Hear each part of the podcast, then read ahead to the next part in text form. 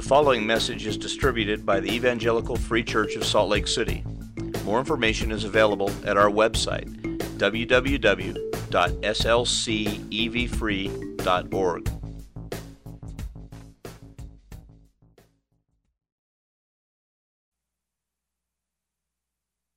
Thank you, Way. Let's pray.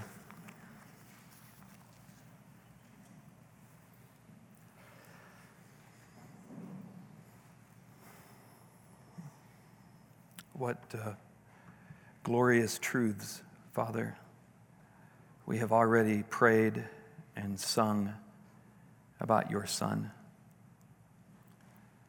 I pray now that you would fill me with your Spirit, that you would send the Spirit here among us now, that you would carry me, that you would fill my words, that you would fill our listening that you would cause Christ to be clothed before us, that you would cause us to see him.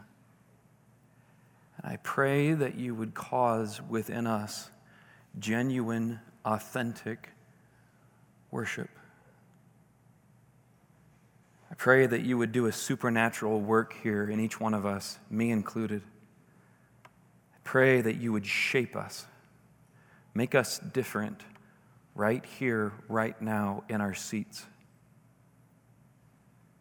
Would you do this in order that you would get more glory? In order that you would get more glory by, by shaping us so that we would desire you and love you and rejoice in you and praise you. To get glory from our joy in you. But you must create it, you must do it. I am not able. So please come, we ask now. Amen.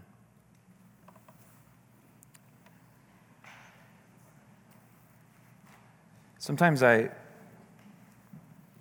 when I pick a text for a sermon, one of these one off sermons, I, I immediately feel uh, like this is, this is what our congregation needs to hear, or maybe it's what I need to hear, and I just figure everybody else is like me and everybody else needs to hear it too. But at the beginning, I, I picked this psalm, and I, as I went along, I, I really had no idea really why I picked it. Um, it's a beautiful psalm, but but over the last week, I have come to realize that it was the Lord that picked this psalm for us, for me, for you. I'm convinced of this. I'm convinced of this because of its central message its central message being to praise the Lord. Thank you, Captain Obvious. You tell us, you tell me. Um, it's dead obvious. This psalm is about praising the Lord. It is about praise. The word that is repeated time and time again in this psalm is the Lord. The emphasis of this psalm is to praise the Lord. Sometimes it's the truths that are so dead obvious to us, the ones that we just take for granted, the ones that we assume are true about us. Those are the very truths we must return to, that we must circle back on and ask ourselves is this actually true about me? Is this true about us? So, first, what I, what I want us to, to think about this morning as we look at this is worship. Are we a worshiping people? This is crucial. This is crucial because of, of the trajectory of, of the entire Psalms. The, the, the book of Psalms itself has a very loose structure. A lot of academics wrestle with who has the right structure, and that's because there really isn't a real thick structure to it. But there is a very particular trajectory to the book of Psalms. The book of Psalms begins with an individual talking largely about his sufferings, usually David. And it's very understandable because he went through a lot of stuff, and so do we. It's very understandable for us to, in our sufferings, be thinking about our sufferings and to cry out to God for help in our sufferings and to be thinking about me and my pain. It's very understandable. But the Psalms move in a trajectory from me and thinking about my sufferings to praise. From suffering to praise, from me to God. And not only from me to God, but from me to others. This psalm is the, the first psalm in the last section of the Psalms, the Psalms of praise, the Psalms of spiritual songs. And it, this trajectory of the book of Psalms is a perfect picture of where God is taking us, where God means to take us in our lives. As Harold prayed, even, even when circumstances have not changed, the, the miracle that God does in us is that even when the suffering remains, even when God is not restored, that we move from this focus on self, an understandable self absorption, to a supernatural God absorption to an understandable focus on self, to a focus on others to get this God. That's a miracle. God does that in any of us. That's a miracle. And that's exactly what the psalmist is singing about and calling us to think about today is this miracle and how it happens, how God does this miracle. That's what I want us to see today. And I really, I, I want us to do more than seeing. I, I pray that God would do this miracle in us. So, He'll do the heavy lifting today. I'll just preach. so, I want to look at this psalm, and I, the outline that I've used is, is, is actually straight from Jesus' words to the woman at the well in John 4, where Jesus told the woman, God is spirit. God is spirit, and in my paraphrase, and He is creating a community of worshipers who worship Him, do you remember? In spirit and in truth. So that's, that's my simple outline today. I want us to look at the nature of worship, what it really is, and then to look at how the Spirit enables this in truth. So, first, first worship. What, what exactly is worship? What is it? He commands us, the psalmist commands us, we, the people of God, whose basic central job it is to praise the Lord, he calls us to praise him, to praise his name, verse 1. To give praise to the name of the Lord is equal to being a servant of the Lord. This is central to our very existence. Again, yes, head nod. Thank you, Jed. But it's worth looking at again. To be a servant of the Lord is to praise the name of the Lord, to, to, have within us welling up a happiness that does something in the world to enhance the reputation of God. That's why it says that we should praise the name of the Lord. That's what God is up to. Thank you. you know what? I'm just going to keep trusting the Lord. Um, these are my, this is my sermon manuscript uh, that's been sitting in the broken copier for the last hour. So let's just, let's just keep going with this.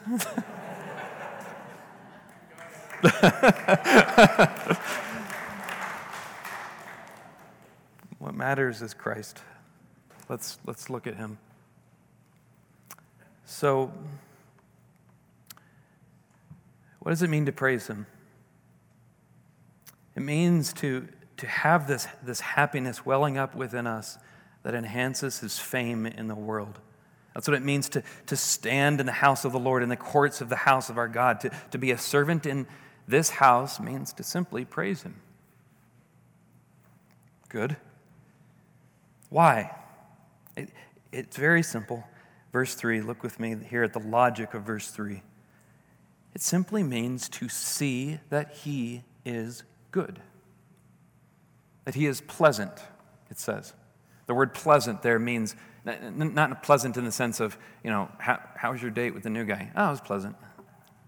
It means pleasant as in pleasing, as in beautiful, as in the thing you feel within yourself when you see the most beautiful thing you've ever seen. That.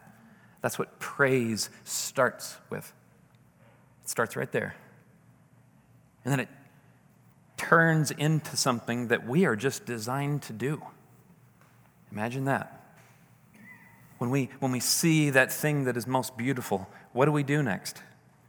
we, well, I don't have it with, it, with me. We, we pull out our phone and we go like this, right? Because we want to take a picture of it. Why do we want to take a picture of it? Because we want to post it on Instagram to share it with the world. That, that's at the core of the Instagram business model is the human propensity to praise, to share that which seemingly to the poster is beautiful, even if half the time it really isn't. That's what we do. It's baked into us. Imagine that. So, this business of praise is very simple. It is to notice that God is good, that He is beautiful, that He is pleasant, and then to do what seems best next to sing to it, to sing it, to share it. It's enjoyment shared. It's enjoyment shared. And, and, and this, this is the heart of the entire Bible. If, if you look at your, I have cross references in my Bible, you, you'll notice that there is a cross reference for every verse here. That's because the psalmist here, this psalm, almost every word is a quote from another verse in the Bible. Almost every single word. He's synthesizing all of the great themes of Scripture and he's boiling them down and he's putting his finger on this one thing that the Bible is about the praise of this God, how good he is, and the praise of his name. This is what it means to be biblical. To be biblical does not mean that you can woodenly, you know, platitudinously share Bible verses. That's not what being biblical means. Being biblical means to, to be in touch with the center of this, this word this word, to be in touch with it, and to have it spill out of you like gossip. To be biblical means to be a person who is happy about this God and who shares that happiness. This is biblical. So, if, if, if, this is what it means to be biblical, and if we are biblical, and if this is what it means to be in the household of God, and we say that we're in the household of God, if, if, if this is what it means at the very heart to be evangelical, to be a Christian, then a question that I heard posed recently What then are we known for as evangelicals in the world, in this valley, in your office, in your family? What are you known for? Let me take a stab at it. We're known for supporting this president and not the previous one. We're known for being against abortion. We're known for biblical sexual ethics. We're known for really stepping up well when disasters strike. We're known for being about the family and about children. We're known for knowing our Bibles and for studying our Bibles. Maybe we're known for missions. Maybe we're known for being judgmental. Okay. and maybe with each one of those, you could give me a, a perfect justification for each one of those. Okay? Fine. But, but if this is the center, if this is our reason for existence, why are we not known for Psalm 135? Why is that? I, have asked this myself. I, I, I come to you today uh, uh, uh, burdened under conviction as I've thought about this for myself this morning. Why am I not known for this? Why, even in the church office, does our banter not, not center on, on, on Psalm 135 or something like it? Why? Why is that? I, think it's because we human beings are so prone to love the things of God but we're so prone to, to leave out God, to love praise, but forget that we're praising the Lord. Hmm. We, we, we, love to do the things of God. We, we, we love the thought of the community of God. We, we, we love the, the feeling we have when we're, when we're praising God. We love the feeling of spiritual experiences. But in all of that, it's so easy for us to leave out God this first point is so simple, and yet the, the, the more I started to think about it, I realized, whew, That's me. Is it you? I think so. I think so. So, what do we do? What do, what do we do with this? Well, as Jesus said, the Father is creating a community of worshipers who worship Him in spirit and in truth. In spirit and in truth. So let's, let's look here. Let's look in the psalm to see where is the spirit and where is the truth that would, that would cause us to return. Cause us to return. This leads us to the second point the spirit. We need the spirit to bring us repentance in community. That's the second point. We need the Spirit to bring us repentance in community. I get repentance because, as bookends in the book of Acts, repentance is defined for us very clearly. Repentance is never in the Bible just turning from something, it is always defined as turning to God. If there's an area in your life where you've, you, you've buried your sin, you've, you, have you have put it away, but you've not turned towards the Lord in joy, in replacement, in, in the place where that idol used to exist, then you haven't really repented yet, according to the definition of the Bible. So we need repentance to the Lord, to the Lord, a thoroughgoing repentance. But that always happens in community. That always happens in community. So so, so first, w- w- repentance. Where do I get this from? I get it from verses 15 through 18. The psalmist is, is warning us here, warning us not to get bogged down in idols because they are worthless. That his essential thought here is it is absurd, absurd, the, the power differential between God and our idols. Hey, Siri, give me life. Hey, Siri, raise me from the dead. Hey, Siri, bring lightning down. Hey, Siri, turn over entire nations to save a people and redeem them from death and sin.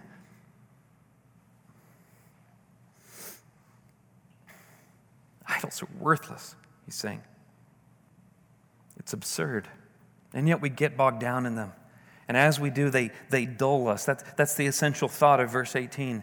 Those who make them become like them. So do all who trust in them. It is an inviolable rule that whatever idols you and I hold in our life, they, we will end up becoming like them. We fashion them, but they end up fashioning us. Now, if you, if you worship work, what will happen to you if you try to find your personal vindication in your career, in your work? What will happen to you is that you will become a very demanding person. Why is that? Because in order to find vindication in your work, you have to strive and struggle to make this quarter's numbers. And then you feel vindicated until next quarter.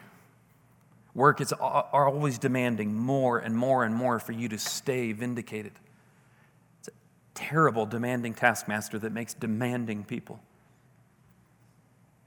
Or if you worship approval, the approval of other people and likes, what will happen to you is that you will become deaf you will only become attuned to the approval, the voices of approval from other people, and you will become deaf to words of life.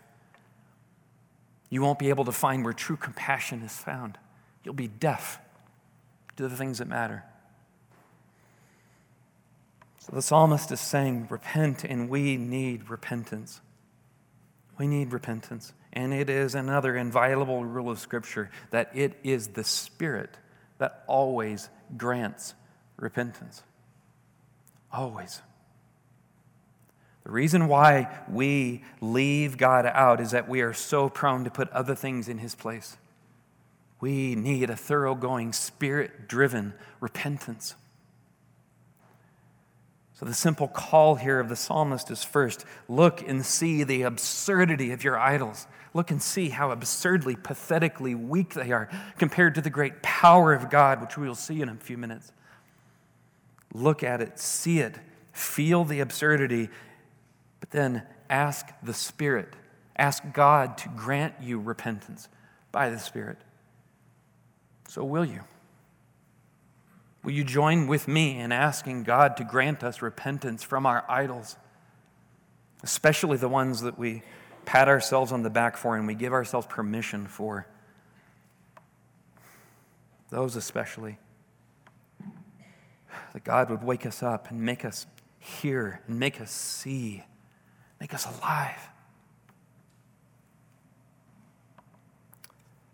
And ask while you're at it with me that the Spirit would come and shape us in worship. In worship. This, this psalm would have certainly have been used in worship services in the nation of Israel. Certainly would have.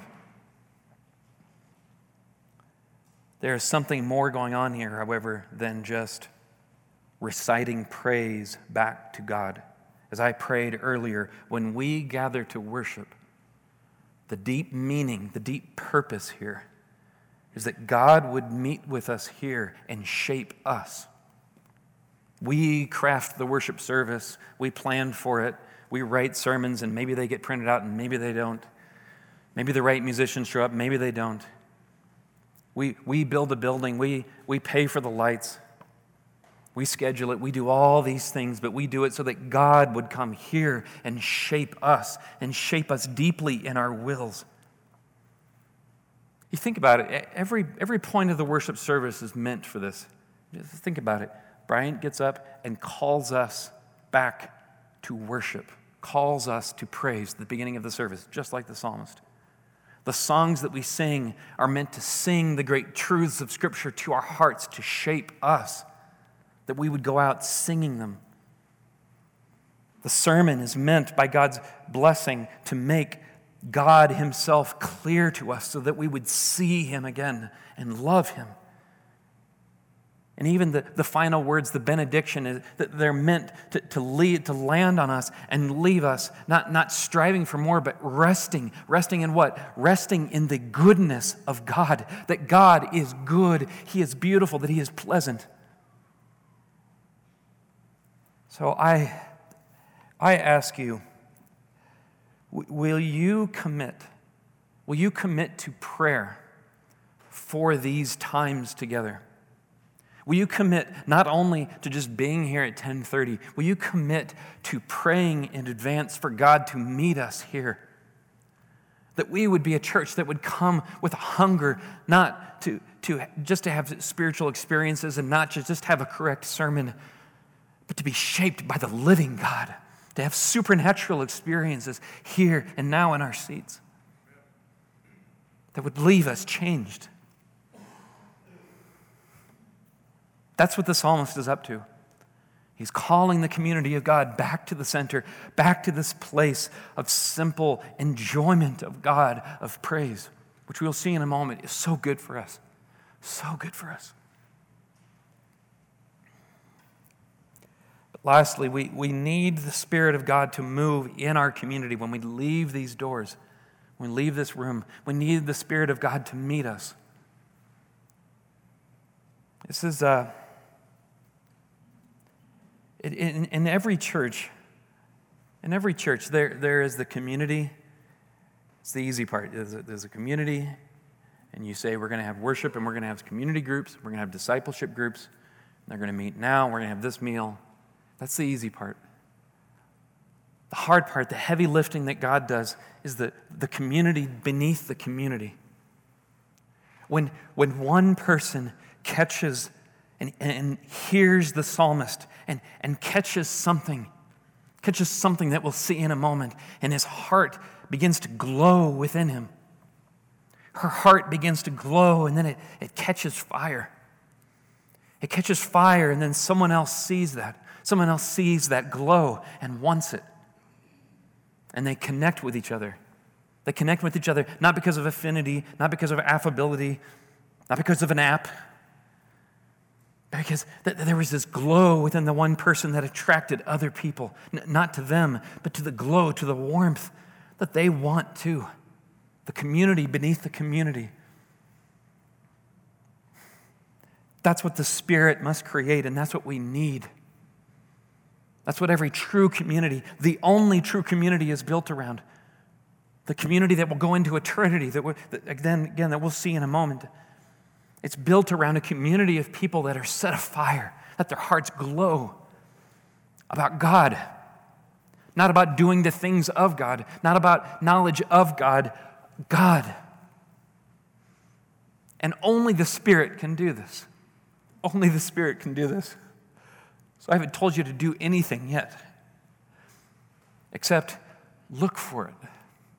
Look for it in the kingdom of God, or look for it in the people of God. Look for this glow. Look for this joy. And connect with these people. I, I remember um, a while back, there was this odd coupling of people in our church. It was, if I remember right, it was one of the youngest men in our church and one of the oldest men in our church. And I didn't script this, no one did. I found out about it later that they were meeting together to talk about God. Imagine that. To talk about God. And the older man said, You know what? I'm doing most of the learning here.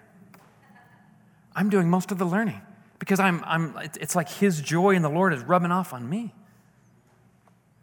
That's, that's spirit created community beneath the community.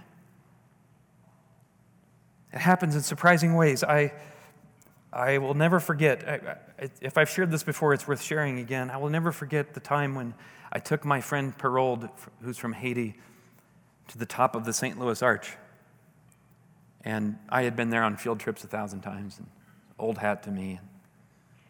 And as we're standing up there, and the kids are kids in the, at the, the viewing area at the top are going back and forth, woohoo, wow, wow, neat, whoa. And I just watched Perold, and he was silent, silent. And I, to be honest, I was a little bit arrogant there, like, like thinking about it. I'm, I'm showing my, my backwards, my friend from backwards Haiti, uh, this awesome thing that we have here in my hometown. You know, beautiful. You can see downtown St. Louis, you can see East St. Louis. It's, it was a joke. But, um, but I'll never forget. Finally, I asked Perold, What do you think, man? And Perold looked at me and said in a very hushed voice, he called me Jetty. Oh, Jetty, praise God. Praise God. Sometimes people don't give credit where credit is due. All I can say is, praise God. And I, I put my hand over my mouth, and I suddenly saw the St. Louis Arch differently, completely differently. He was the mature one in that moment. I was the immature brat. That's what we need. That's real community. People who come alongside us and say, Look, God, Look for these people. Is this you? I resonate, I resonate with the call of this psalm, and yet there's a part of me that finds it very distant. If you're like me, you, you feel this. You, you nod your head to this psalm, and then you, then you, you scratch under the surface and you, you feel this distance from it. And I want that distance to close. So, how does the Spirit do that in us? He does it through the truth. Does it through the truth. We need the Spirit to show us the truth of God. That's the third point, the very simple point. We need the Spirit to show us the truth of God. What is the truth? The truth is a servant, a servant that God raised up a servant that God raised up who, who served the Lord in our place in the house of the Lord, who said that one day, in three days, he would destroy God's house and then raise it up again, who took God's house and became it himself and then destroyed it and then raised it up by his death and by his resurrection.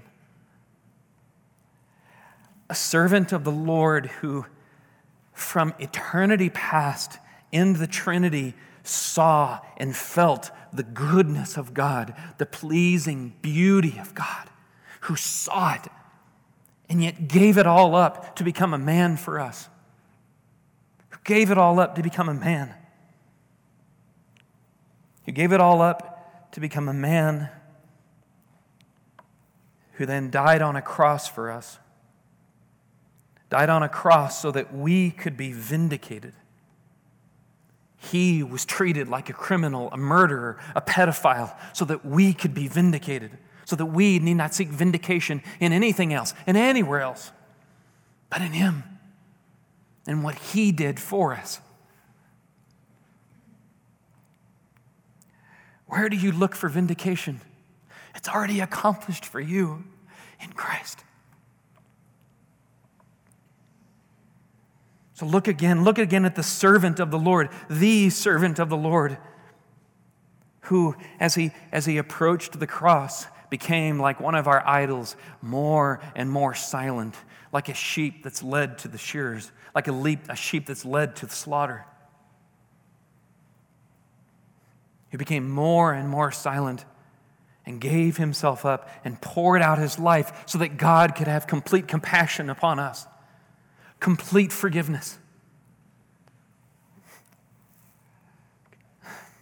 Look again at this servant.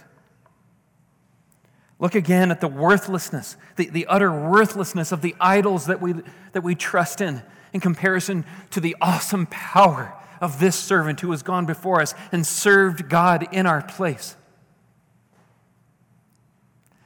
Christian, you don't need to serve the Lord.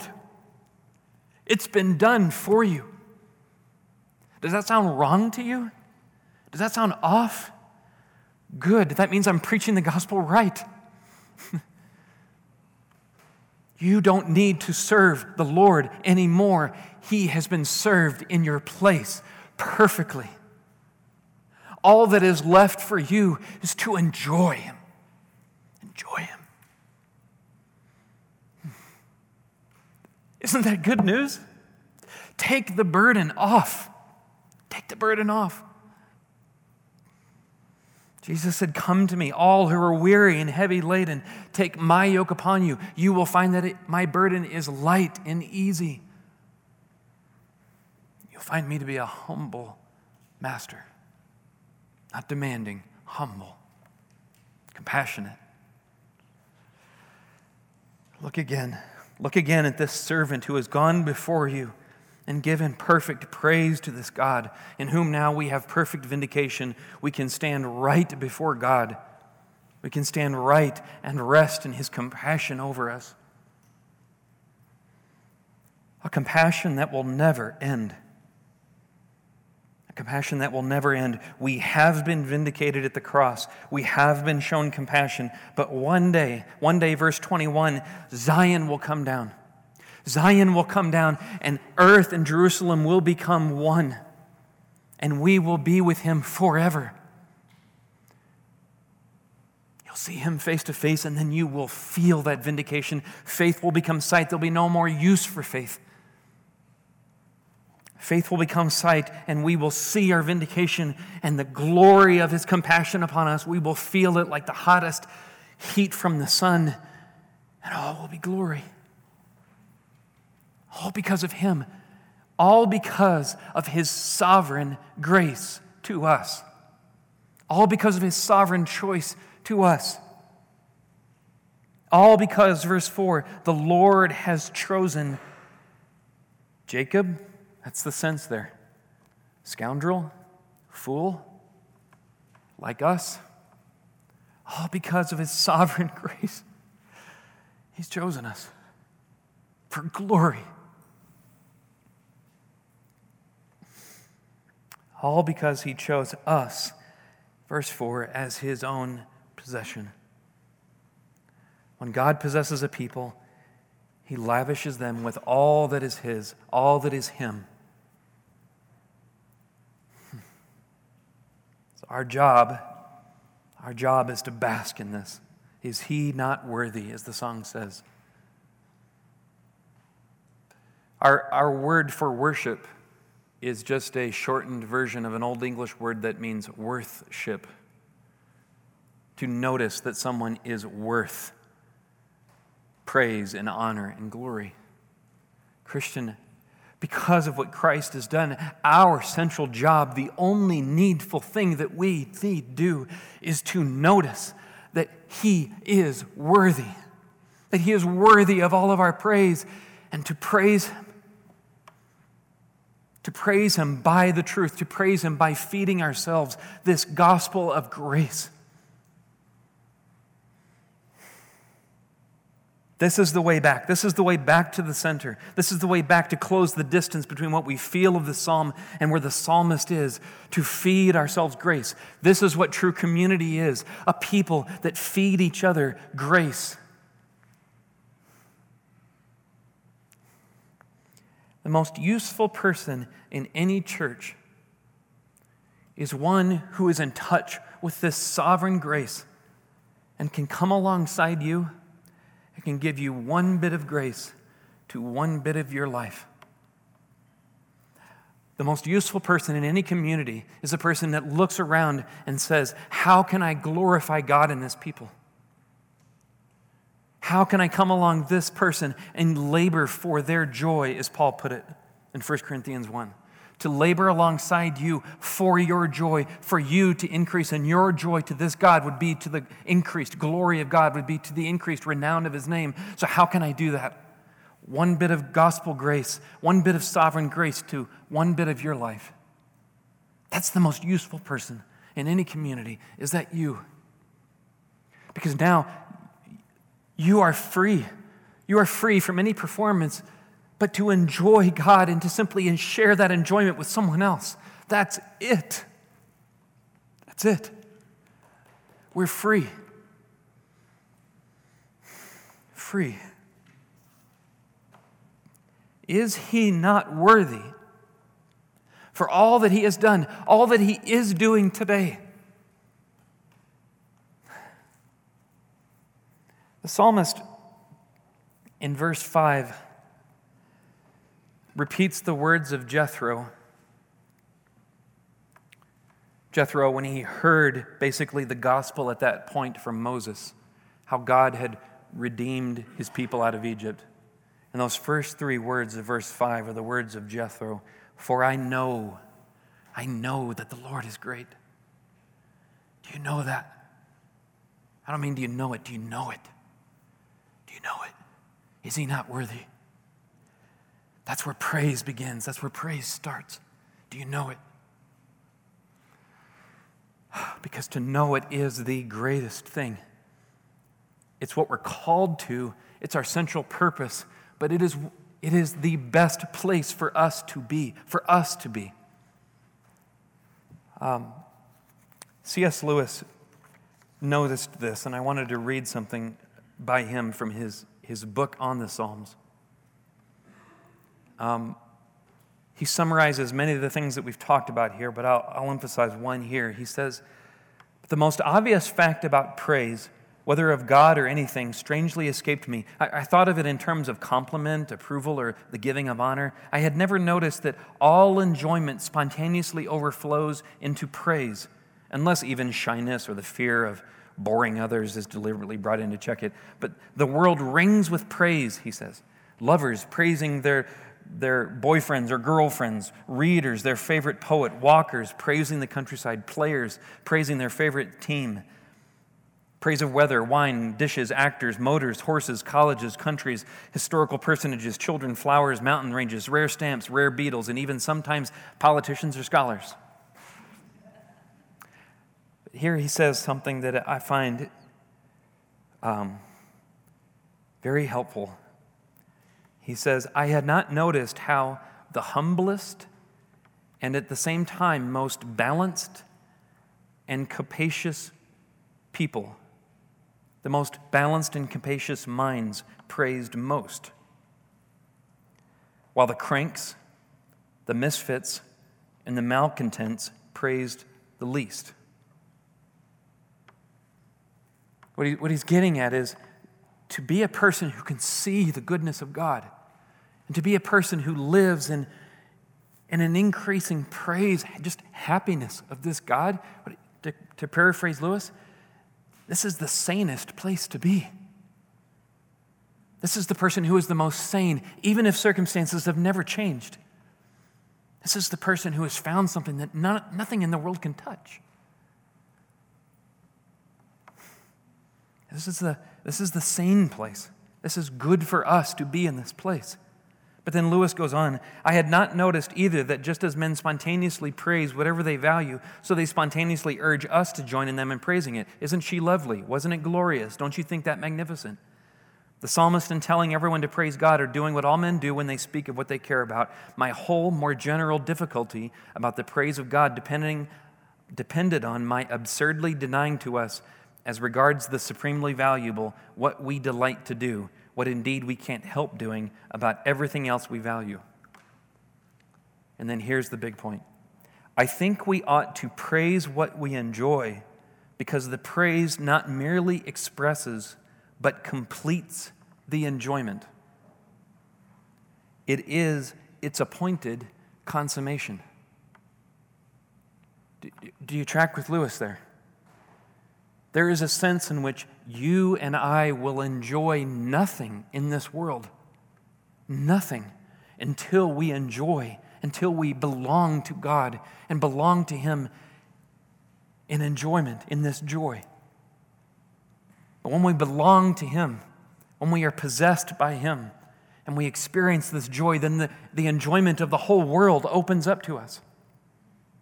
In other words, it is the very best thing for us to live in this praise of God. It is the greatest thing for the world because the world needs Him. The world needs to see Him. But it is the greatest thing for us. We were made for pleasure, and He is that pleasure. He is good. He is the beauty that all other beauty is just an emanation from, like light from the sun. He is the sun. All the world needs to see it, and we need to see it.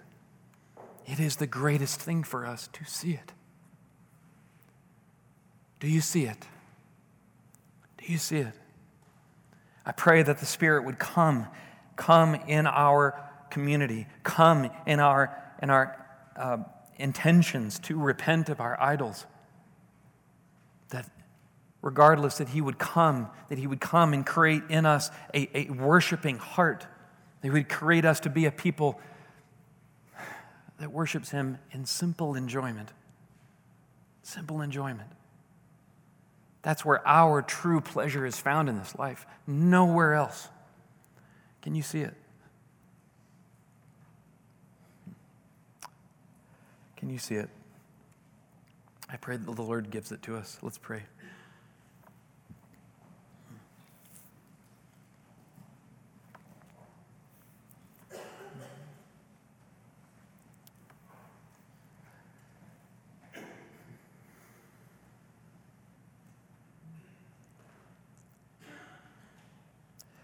Lord Jesus, I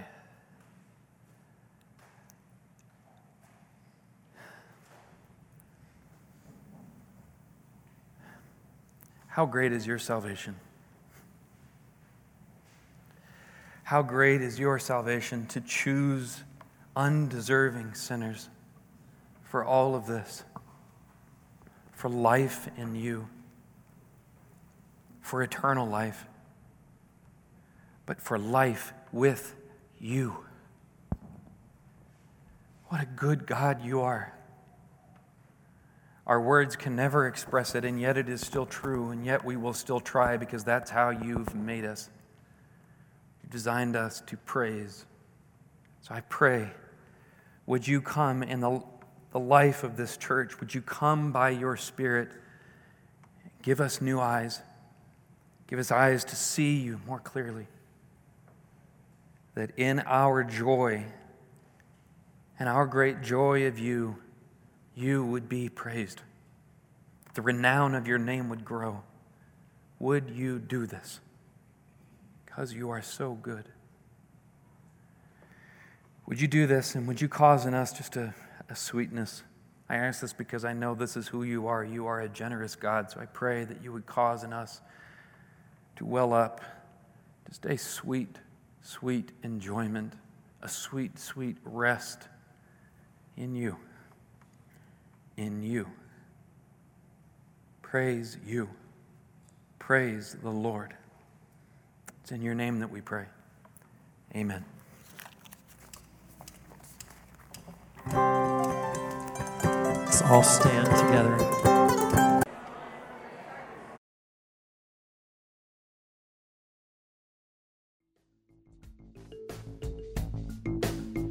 Thank you for listening to this message recorded at the Evangelical Free Church of Salt Lake City in Salt Lake City, Utah. Feel free to make copies of this message to give to others, but please do not charge for those copies or alter the content in any way without permission. We invite you to visit our website at www.slcevfree.org or call us directly at area code 801 943 0091. Our mailing address is Evangelical Free Church of Salt Lake City, 6515 South Lion Lane, Salt Lake City, Utah 84121.